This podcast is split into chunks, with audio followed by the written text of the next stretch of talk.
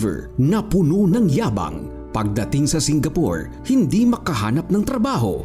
Bunga ng wasak na pamilya, maagang nag-asawa, kinamulatang wasak na pamilya na ulit sa kanyang buhay. Sa ating CBN Asian News pagsusuri, pagkapit sa patalim, naranasan ng mga umutang sa online lending app. How can they be redeemed from their ordeal? Panoorin kung paano. Dito lang yan sa The 700 Club Asia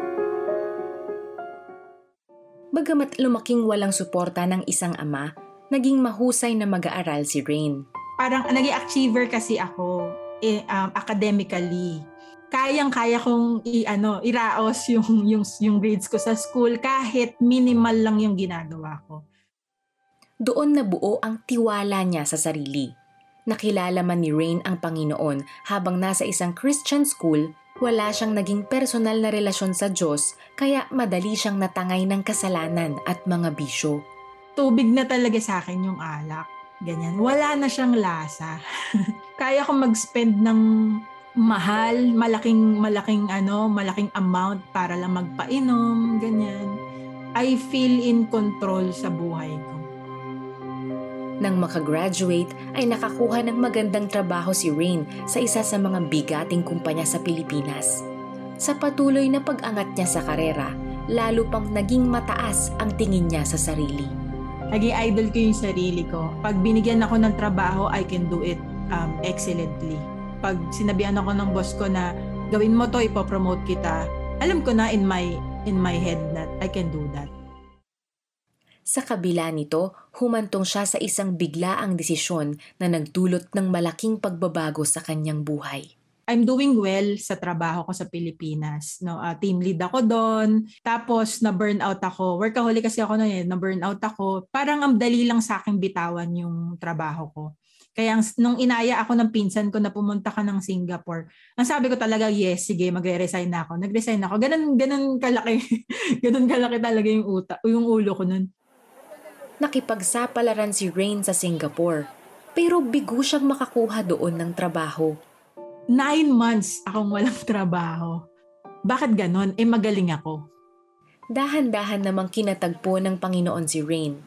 Isang paanyaya na dumalo sa kristyanong simbahan ang kanyang pinaunlakan hanggang sa maging bahagi siya ng isang Bible study group sa Singapore.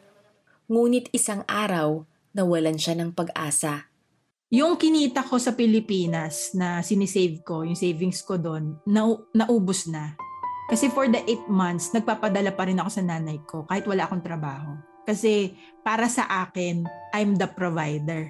Hindi ko masabi sa nanay ko na ubos na yung savings natin. Ano ba? Parang the whole night asking, Lord, ano bang, ano bang, ano, ay naantay natin. Ano na lang, ganito na lang, sabi ko sa kanya, pakinggan mo ko this once um, bigay mo sa akin yung yung hinihingi ko sa yung trabaho. Huwag mo kong pauwiin ng Pilipinas ng ganito dahil di ko talaga kaya. Ano, then kikilalanin kita. Kinabukasan at 9 a.m. May, nag-ring yung phone ko. It is the first job interview na na-receive ko for the longest time. After an hour, there's another company that called me. Tulala talaga ako na parang, Lord, kaya mo mag-answer ng ganon kabilis. Tapos na-ask ko talaga yung sarili ko na maybe I'm just not asking. No? Maybe I'm just waiting for myself na talagang kayanin ko to, mag-go through ko to, makahanap ako ng trabaho. Hindi talaga ako nag-aas sa Lord. Nakapasok si Rain sa isang aviation company. Pero kalaunay, naging prioridad niya ang trabaho taong 2014, napabilang si Rain sa isa pang simbahan sa Singapore kung saan siya naging mas aktibo at napalago ang kanyang pananampalataya. Patuloy na nag-alab ang pag-ibig ni Rain kay Jesus. Tinuruan siyang magpakumbaba ng Diyos na nagbunga ng buong pusong paglilingkod sa Panginoon sa pamamagitan ng discipleship ministry. Nag-change sa akin yung pagmamalang ng Panginoon. Wala nang iba. Ano, nakita ko siya in my surroundings, nakita ko siya in the people in the church, in the life group. Kaya nag-overflow lang din siya sa akin. Na ngayon eh, it's my turn to, to show the love of Jesus sa ibang tao. Ang Rain na dating puno ng sarili, ngayon ay inialay ang sarili para sa pag-abot ng mga kaluluwa sa Diyos bilang isang ministry leader, street evangelist at missionary sa Singapore. But you are a chosen people, a royal priesthood, a holy nation, God's special possession, that you may declare the praises of Him who called you out of darkness into His wonderful light. Before, I'm relying on my own self, on my own knowledge, my own strength. Pero kasi ngayon, ang, difference is, sa lahat ng gagawin ko, lagi kong kailangan si Lord. Wow, ang ganda ng story ni Rain. May tawag dyan kasi no, sa sakit ni, ni Rain. Ang tawag dyan ay GGSS. An- ano yan? E di, galing na galing sa sarili. GGSS. o, di ba? Hindi dapat, no? Tama yung ginawa ni Rain. From GGSS na galing-galing sa sarili, naging GGSS na galing na galing sa Savior. Tama, dahil ang pinaka magaling ay si Lord. He's the God that gives us our talent, our ability, even the ability to understand or comprehend when you're thinking about something. Alam nyo po, pride is among the seven sins that the Lord hates. These are specified in the book of Proverbs, chapter 6, verse 16 to 19, and also mentioned in different books of the Bible. It says, There are six things the Lord hates, seven that are detestable to him. First is haughty eyes, which deals with pride, and God hates pride. Next is a lying tongue, hands that shed innocent blood, a heart that deceives wicked schemes, feet that are quick to rush into evil, a false witness who pours out lies, and a man who stirs up dissension among brothers. When there is pride in us, we have excessive belief in our own abilities and we fail to recognize the giver, you know, of our skills, who is the Lord. Tama talaga yan, Peter. Para bang we want to be like God rather than to be with God. Ang sabi nga ni St. Augustine, it was pride that changed angels into devils. It is humility that makes men as angels. O, di ba? This reminds us of the story of Lucifer. If you remember, God created Lucifer to be powerful, intelligent, beautiful, amazing angel siya. And yet, he chose to be a God unto himself. Mababasa po natin yan sa Isaiah 14 verses 12 to 14. Tama. Pero am, ano man po ang naging kasalanan natin? Pride man yan, pagsisinungaling, ah, yung nakapatay ng tao o nag-isip ng masama sa kapwa, nahulog sa pita ng laman, o ano pa man, kaya tayong isalba ng Panginoon. Lahat naman tayo ay nagkasala. But we have been redeemed by the blood of the Lamb. Pero mangyayari lamang ito kung nasa atin ang Panginoong Hesus. Kaya kung wala pa siya sa inyong buhay, you can decide this very moment to accept Him as your Lord and as your Savior, and then experience a changed life in Christ.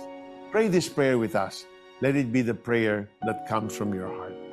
Just say, Heavenly Father, I come to you this very moment and I submit, Lord, my attitudes. I submit to you my pride. Lord, the things that keep me puffed up. Lord, I bring this to you this very moment because your word says that you oppose the proud, but you give grace to the humble. So, Lord, that is what I need in my life your grace, your forgiveness. So, I humble myself this very moment. I ask you to forgive me. I turn my back on my prideful ways. And right now, Jesus, I invite you to come into my heart, to be my Lord, to be my Savior, to be the God that will lead me by your grace. Thank you for loving me. Thank you for paying on the cross for all my sins. I receive that free gift of eternal life. Thank you, Jesus. I give you my life. I give you my all. This is my prayer in Jesus' name. Amen and amen. Ngayong tinanggap niyo si Jesus bilang inyong Panginoon at tagapagligtas, matutupad na ang sinabi ni Apostle Paul sa mga taga-Epeso. Ang sinabi niya, mamuhay kayong puno ng pag-ibig tulad ni Kristo. Dahil sa kanyang pag-ibig sa atin, inialay niya ang kanyang buhay bilang mabangong alay at handog sa Diyos. So share with us that very important decision you have just made so that together we can praise and thank God. Call us. Our hotline number is 87370700 and our Viber number is 0943-144-4933. If you want to know more about the decision you have just made, our prayer counselors will help you. They are available to answer all your calls 24 hours a day, 7 days a week. If you want to be connected to a Christian church, they can help you get connected. Pwede nyo ring i-post ang inyong mga prayer requests and your comments sa aming Facebook page. Pwede rin kayong makipag-chat sa amin at ikwento kung paano kayo iniligtas ng Diyos sa matinding pagsubok. Mag-log on sa aming website cbnasia.org slash media at gamitin ang hashtag TSCA Redeemed. Kung gusto ninyong mas lumalim pa ang inyong relasyon sa Diyos, merong kami nitong Tanglaw Devotional App. Mababasa rito kung ano ang sinasabi ng salita ng Diyos sa iba't ibang issue ng inyong pinagdaraanan. Makukuha ninyo ito sa inyong mobile device sa Google Play Store, iOS, Spotify at Apple Podcast. May volume 2 na rin ito at may video format na inyong mapapanood sa Facebook page at YouTube channel ng The 700 Club Asia. Available na rin ito sa paperback. Mabibili ito sa Philippine Christian Bookstore or PCBS at sa online. Of course, syempre available yan online sa Super Gifts PH, sa Lazada, at sa Shopee. Kaya add to cart, add to cart, add to cart. At para sa karagdagang impormasyon, mag-log on lamang uh, sa tanglaw.org o mag-email sa info at tanglaw.org. Money is just a tool. Ginagamit yan ni Lord to bless others as well. Alam namin kung saan napupunta yung ibinibigay namin at alam namin na isa lang ang itinataas sa mga ginagawa nila ang Panginoong Yesus. Be blessed and be a blessing when you partner with CBN Asia. For your donation of 2,000 pesos, you'll receive exclusive access to Edric Mendoza's talk on workmanship. We need to look at what we do and see does this multiply time? Be a CBN Asia partner today.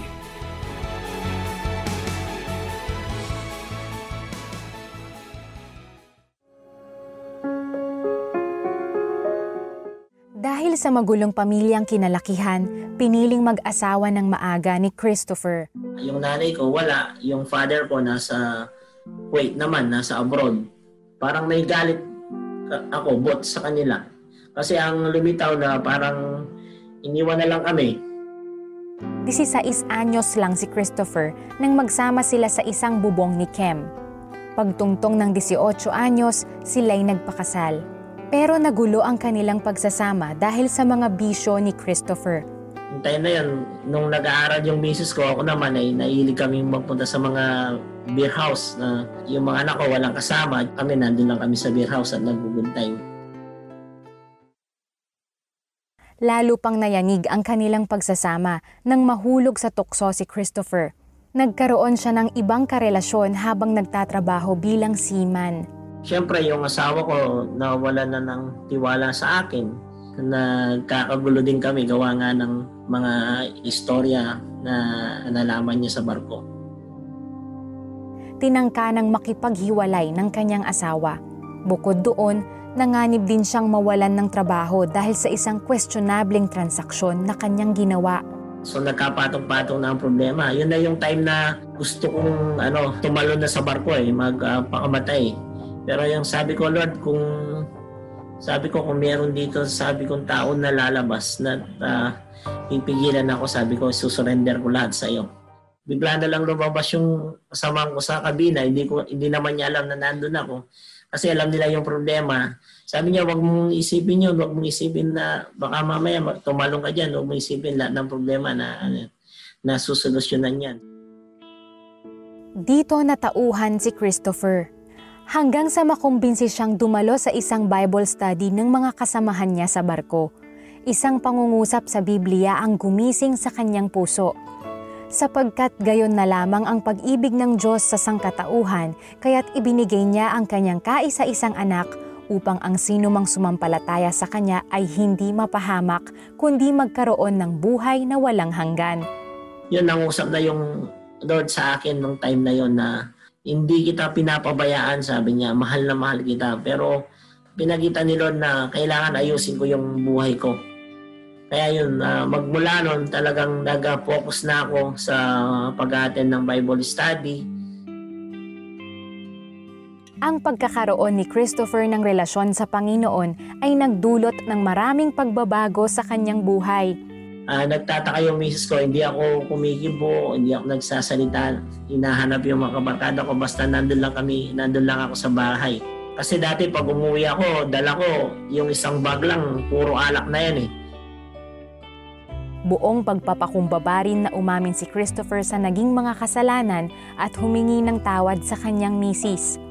Naghari ang pag-ibig ni Jesus sa kanilang tahanan at dahan-dahang naisaayos ang pagsasama nilang mag-asawa. Hindi nagtagal na nampalataya at sumamba na rin sa Diyos sina Kem at apat nilang anak. Napatawad na rin ni Christopher ang sariling mga magulang – nagtuloy siya sa pagiging seaman. Baon ang isang makabuluhang layunin, ang maipahayag ang pag-ibig ni Kristo sa kanyang mga katrabaho. Kahit na sila'y magkakaiba ng lahi, walang alinlangan na nagpasimula ng mga Bible study si Christopher. Hindi lang tayo dapat uh, tagapakinig eh, ng salita ng Diyos. Uh, duty natin ay yung paglingkuran natin ng Panginoon. Bukod sa bagong buhay, nakatanggap si Christopher ng promotion sa trabaho. Mula sa pagiging cook, siya'y naging executive sous chef sa loob ng barko. Makalipas ang ilang taon, na-promote ulit si Christopher bilang executive chef, ang pinakamataas na posisyon sa kusina. Ang ginawa ni Lord, pinromote niya muna yung spiritual life ko. Nung ma-promote na yung spiritual life ko, at saka niya isinunod yung material uh, promotion nakabili si Christopher ng bahay at lupa sa Pampanga at nabigyan ng magagandang edukasyon ang mga anak. Ngayon ay masayang magkakasama ang pamilya ni Christopher. Sa kabila ng COVID-19 pandemic, patuloy na sinusustentuhan ng Diyos ang kanilang mga pangangailangan sa pamamagitan ng isang food business. Seek ye first the kingdom of God and His righteousness, and all these things shall be added unto you. Sa panahon ito, wala na tayong kailangan pa ang kailangan lang talaga natin ang Panginoon. It doesn't matter what kind of past uh, we we live. Mm-hmm. Kung ganumang ka, ka-sinful yan, if you have a willing heart and allow God to work upon that heart, He can change any man, any woman. Amen and amen. From a breakdown, kasi suicidal, no? Suicidal si Christopher. From his breakdown, God gave him his breakthrough because he Galing. cried out to God. He said, God, give me a break. And God not only gave him a break, gave him a breakthrough. Alam niyo po, when Christopher was redeemed from his sinful life, he became a changed man. From a life consumed to satisfying the desires of his flesh, he now leads a life that pleases God. Mm-mm. Makikita niyo po na he is no longer controlled by the sinful nature. Instead, he is controlled by the Holy Spirit that now dwells in him. He is spiritually healed. Kung kayo po ay nakakaranas ng anumang uri ng karamdaman, whether it's physical, emotional, mental, um, uh, whatever problem it is, whatever health issue it is, kaya po kayong pagalingin ng ating Lord and Savior. Lumapit lang po tayo sa Kanya ngayon at manalangin. Let us pray for healing. Lord Jesus, you are our caring healer. You're not just our healer, you're our caring healer. And this is why we cast all of our anxiety to you right now because you care and you heal. I pray for everybody who is fighting any illness right now, from a simple cold to something as serious as cancer, to somebody fighting any mental problem from dementia to depression, anybody suffering from loss, whether it's loss of a thing or loss of, of someone who is so dear to you. I pray a blanket prayer of healing upon everybody hearing this prayer right now who has an open heart that is crying out to God. But I pray in particular for those of you right now. I know there are those of you, you believe in God, but you don't believe God is going to heal you. You have this pride. There's this pride in you na parang, you know, alam mo may Diyos, pero hindi ka lalapit for whatever it is you need. You can do it yourself. There are many of you right now listening to this prayer. And imagine, it is only pride that is getting in between you and the healing that you need or whatever it is that you need in your life, whether it be finances, a job, and imagine, pride lang pala is what is getting in between you and God. So I pray for you right now that the Lord will heal you of pride. All it takes is a simple cry, a simple kneeling. If you want to even kneel right now wherever you are, lumuhod lang po kayo and say, Lord God, forgive me because I have been so prideful. Heal me, Lord God. Heal me and free me, Lord God, uh, from, from this trap called pride. Amen and amen. Peter? Someone right now, the Lord is healing uh, with a heart condition. Meron kang arrhythmia. There's also someone right now, you have a serious gum infection and your dentist uh, has put you on antibiotics and you're in so much pain. The Lord is delivering you from that illness this very moment. Receive your healing in Jesus' name. There's also someone right now desperately looking for a job and you're wondering, can I find a job in this pandemic? The Lord is opening, opening up a door for you that no man can shut. So receive that by faith, kapatid, in Jesus' name. Shelter from the storm, a partner in prayer, a source of encouragement, an instrument of God's love. Be part of God's work. Partner with CBN Asia. For your donation of 500 pesos, you'll receive the audio teaching on The Power of Prayer by Peter Kairos. He will answer. You can count on him. Be a CBN Asia partner today.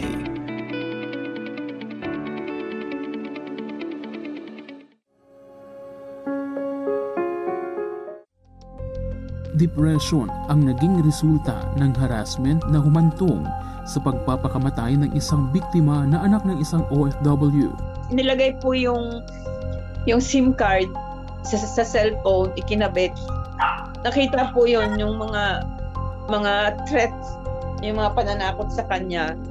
Tapos yun po, nakita lahat yung mga transaction niya dun sa dyan sa Ola na yan. Hindi ko po alam yan eh. Wala po kaming ka-idea-idea niyan nakita po doon, nagbabayad yung anak ko. Pinadadala niya lahat ng, pinab, binabayad niya lahat ng pinapadala ko. That means pilit niyang binabayaran kahit na niloloko siya.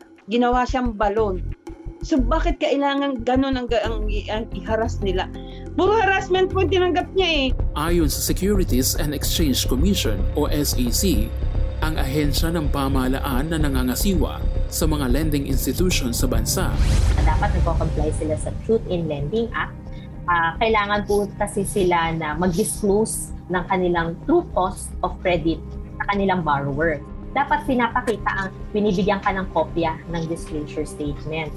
Mm-hmm. Doon kailangan malinaw at naka-indicate ang cash price, amount ng down payment, individually itemize, itemize yung mga charges, at saka yung mga total amount to be financed. In fact, kailangan po i-disclose nila magkano na lang yung net proceeds mo. Seryoso ang SEC sa pagtingin sa problema at issue ng online lending apps. Kaya naman nagpatupad ng moratorium ang ahensya sa pagtanggap ng aplikasyon ng mga bagong lending platforms habang hinihintay na mabuo ang bagong guidelines para maprotektahan ang mga nangungutang. Gusto ng Panginoong Hesus na magkaroon tayo ng magagandang bagay sa buhay. Subalit dapat ito ay sa abot lamang ng ating makakaya ayaw niyang pagnanasaan natin ang mga bagay na hindi kayang bilhin. Ang sabi nga ni Apostle Paul kay Timoteo, wala tayong dalang anuman sa sanlibutan at wala rin tayong madadalang anuman pag alis dito. Kaya nga't dapat rin tayong masiyahan kung tayo may kinakain at sinusuot. Ang mga nagnanasang yumaman ay nahuhulog sa tukso at nasisilo sa bitag ng masasamang hangaring magtutulak sa kanila sa kamatayan at kapahamakan. Sapagkat ang pag-ibig sa salapi ay ugat ng lahat ng kasamaan. Dahil sa paghahangad na yumaman, may mga taong nalalayo sa pananampalataya at nasasadlak sa maraming kapighatian. You know, that's so true. Ah. Even the elect gets deceived. The elect gets conned. Oh, yes. Um, kasi ang ang come on nitong mga messages na natatanggap sa cellphone, parang it comes to you as a relief, but actually you you sink into a deeper hole. Tama yan, Peter. No? Uh, last year, I had two or three friends na uh, ang taktika ng mga lending uh, app na ito is kukunin nila lahat ng impormasyon ng phone mo. Kunwari, umutang ka sa kanila. Mm. They'll get all the information. Kasama po dyan lahat ng phone number ng kaibigan mo.